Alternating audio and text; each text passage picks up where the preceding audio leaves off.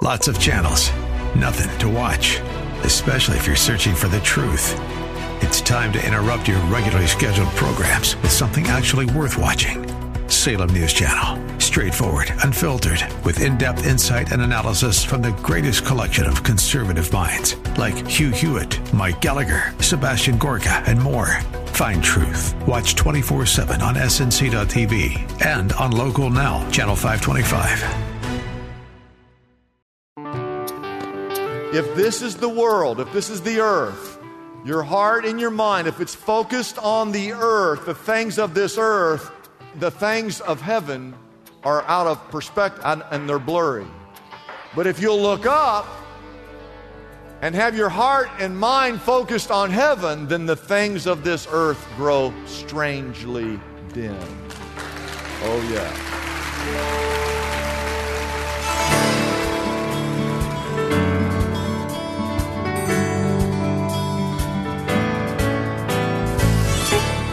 Welcome to Lift Up Jesus with Pastor Dudley Rutherford. I'm Kyle Welch. We are here every weekday at this time to share the good news of Jesus and to lift up his name to this city.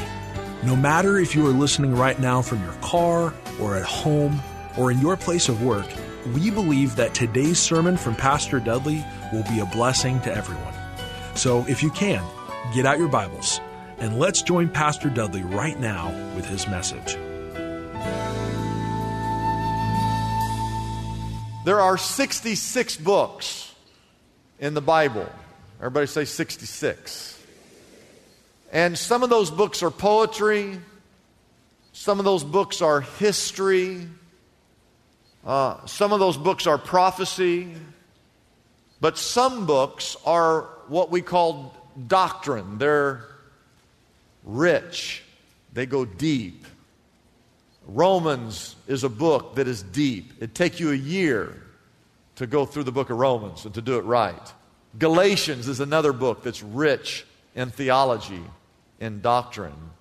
Justification is the doctrinal side of many of these books that talk about theology. And the doctrine is that a person is saved not by doing good deeds, not by obeying the law. A person is saved by grace. A person is saved by the work of Christ on the cross. And I don't care who you are, if you put your faith and trust in Jesus, you are justified. Uh, your sins are forgiven. That is what a lot of these deep, rich books talk about. But something happens if you read the text and you keep reading. Everybody say, keep reading. After these rich books of theology and doctrine uh, establish the fact that a person is saved not by doing good works, but that a person is saved by putting their faith and trust in Jesus Christ, the text oftentimes shifts. It moves into another direction. Once it establishes we're saved uh, and we're justified by Christ, it moves from doctrine into conduct. And conduct is how we live day to day as Christians. This is what's known as sanctification. Those are two big words justification and sanctification. Justification is doctrine, that's theology, that's the work that Jesus did on the cross. Sanctification is that process after you're saved, where the Holy Spirit and the Word of God begins to mold and shape your life. For example, let's say there's a rascal, an old rascal. Maybe you're sitting, how many of you are sitting next to an old rascal? This old boy, he's not saved, but he comes to church and he hears the gospel and he decides to step forward and he gives his life to Christ. Well, now he's a saved rascal. He's still a rascal. He put his faith in Jesus Christ. A lot of people get saved and have no idea what it means to be saved. They just want to get saved and they want to put their faith in Jesus Christ. They want their sins forgiven. So they get saved. They have no idea about the sanctification process. And some preachers, all they preach on is justification, they never mention sanctification. Some pastors, all they preach on is sanctification and never mention justification. A good preacher will preach on both justification and sanctification. The book of Colossians is one of these deep, rich books. Chapter 2 is all about theology.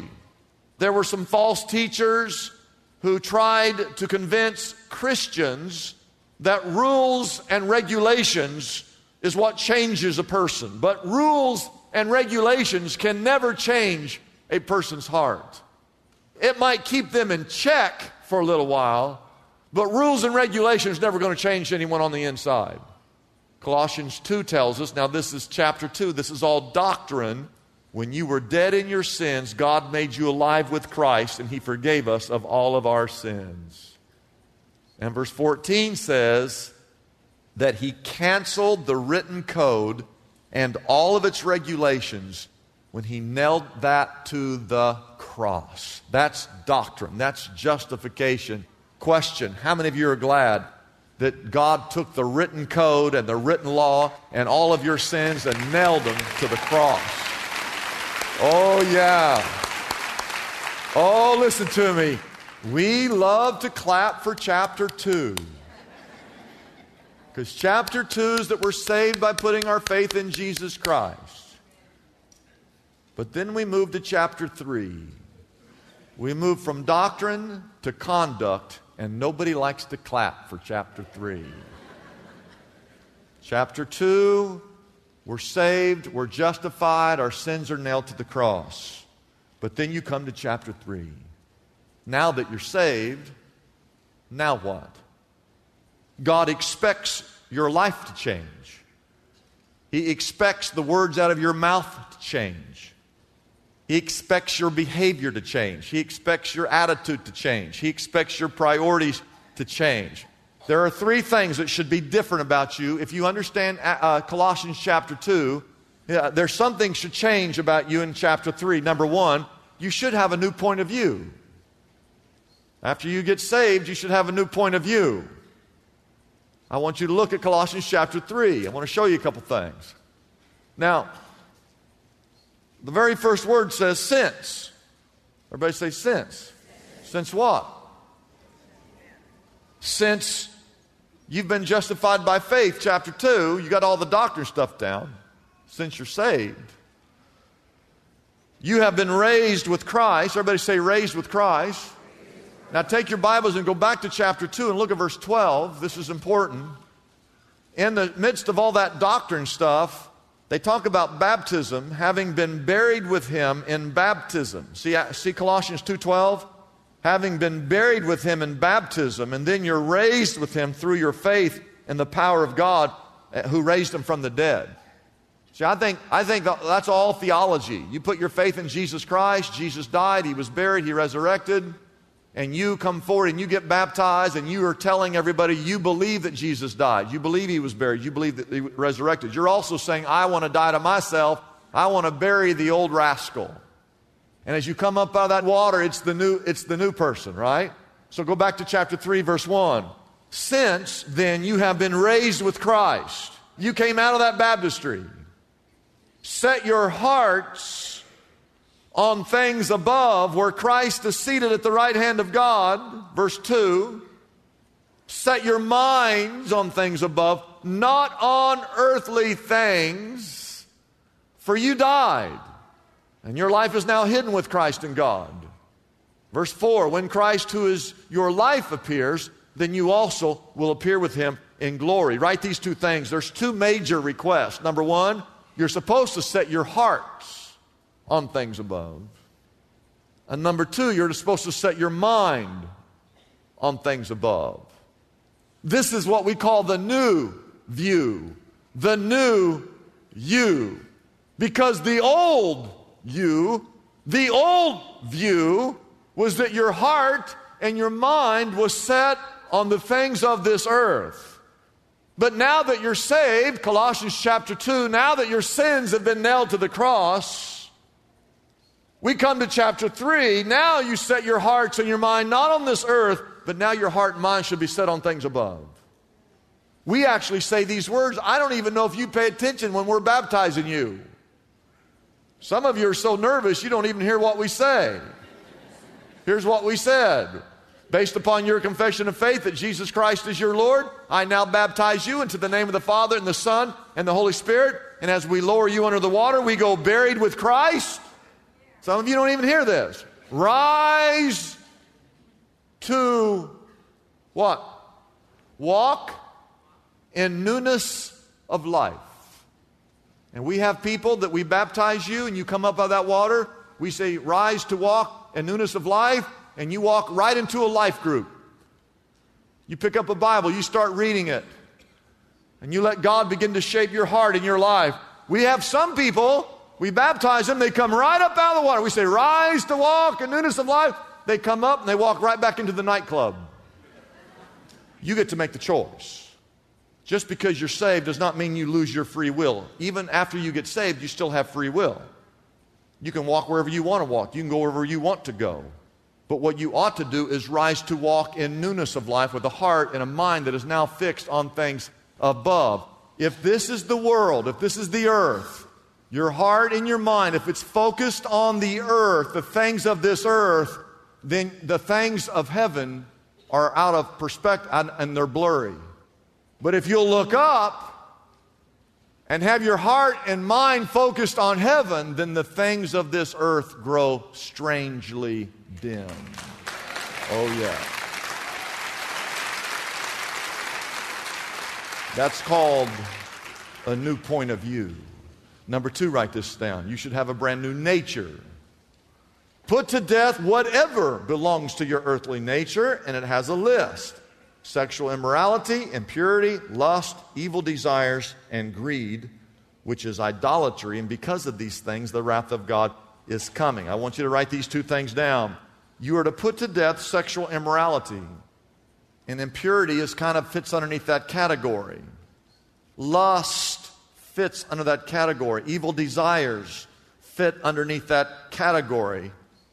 And then idolatry is anything that is more important to you than God. Anything that takes priority in your life over God is an idol, and we're guilty of idolatry. There are many lists of sins in the Bible. There's many lists of sins. But of all of these lists that Paul writes throughout the New Testament, sexual immorality is the most often mentioned sin. And I, I had to ask myself, why when Paul wrote all these lists of sins, why does he always mention sexual immorality? And the reason is because it's the most often committed sin in Paul's day. It's only a guess that I have that sexual immorality is the most often committed sin in our day.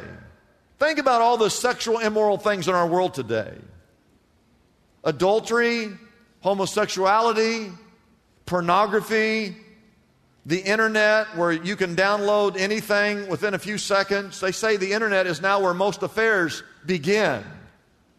And you have on your smartphone, you don't need a big, it's just right there on your phone. And there are websites dedicated to having affairs. There are websites dedicated to prostitution. There are nightclubs and strip clubs and magazines and billboards and movies. And the Bible says in 1 Corinthians chapter 6, flee from sexual immorality. Do you know what the word flee means? Run as far and as fast as you can. You should run from sexual immorality.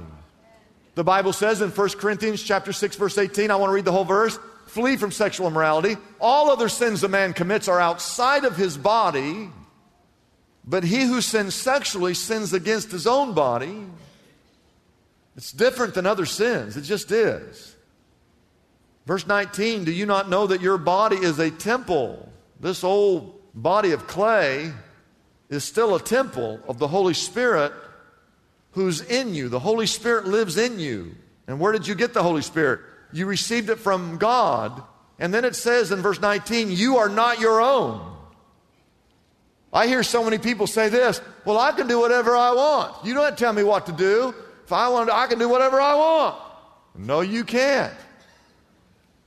Now, if you're a non believer, you can do whatever you want. If you're not a Christian, go do whatever you want.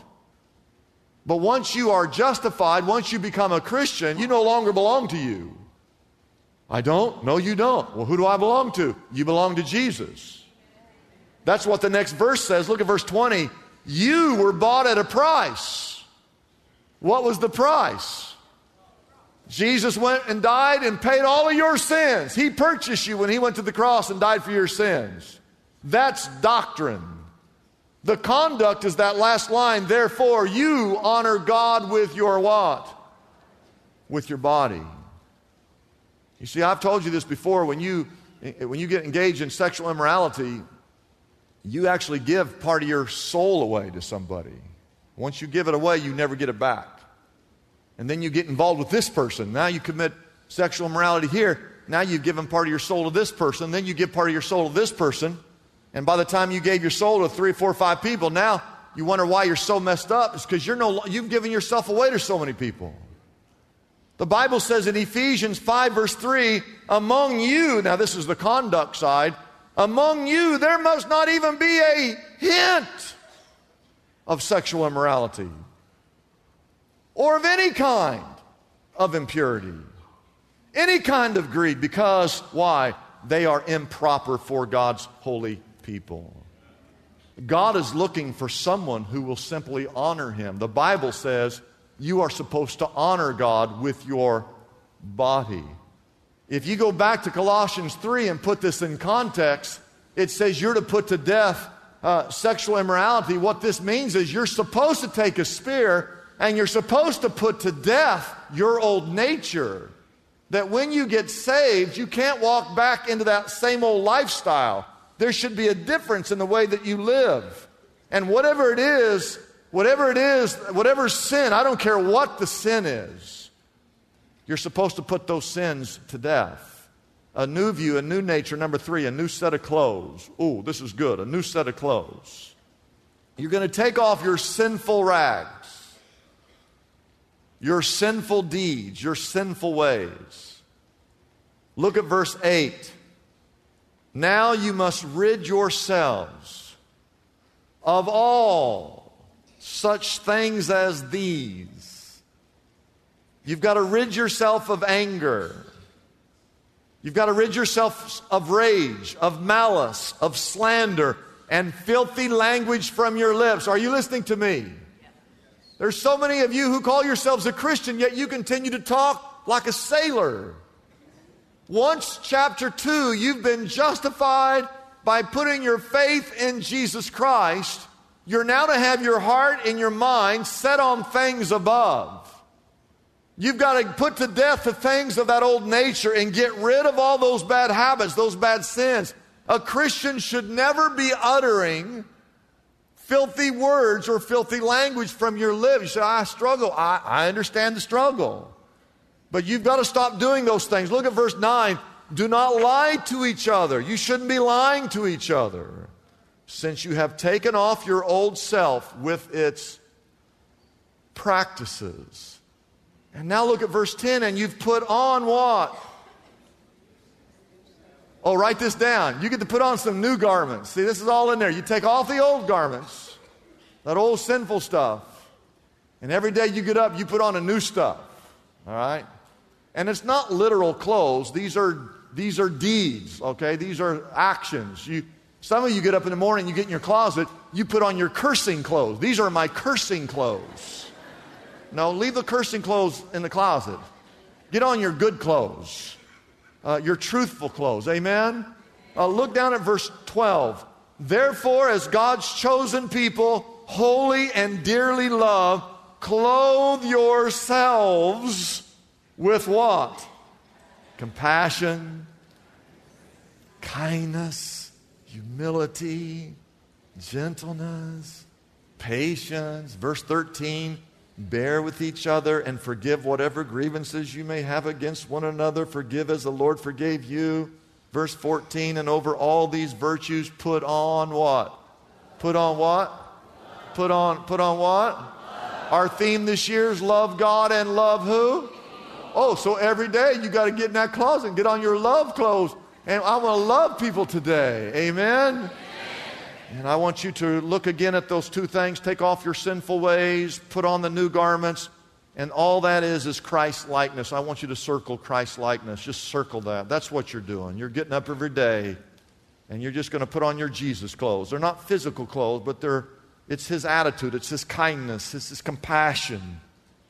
It's His mercy. It's His love. You just, you just, you're going to clothe yourself in those garments each and every day. But it's one thing, let me say this. Just because you walk around in a white robe does not mean anything. Yes, it's symbolic that you have had your sins forgiven. Oh, we clap for that. But you can wear that robe and still go out and live like the devil. Amen. I'm trying to get you to see there's two sides there's justification and there's sanctification. And every one of you should be living every day through the Word of God and the Spirit of God, living your life for the Lord Jesus Christ. Amen. Did you know that you actually have a rope tied right now? You got a rope tied to Jesus right now. And the rope is a blood, it's a bloodline.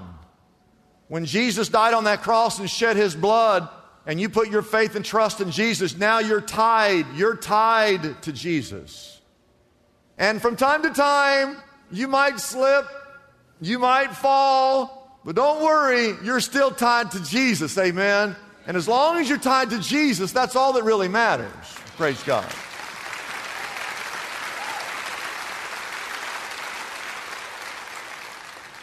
I want you to look at this verse in Hebrews chapter 12. Since we're surrounded by such a great cloud of witnesses, let us throw off everything that hinders and the sin that so easily entangles, and let us run with perseverance the race that's marked out for us. Verse 2 says, Let us fix our eyes on Jesus.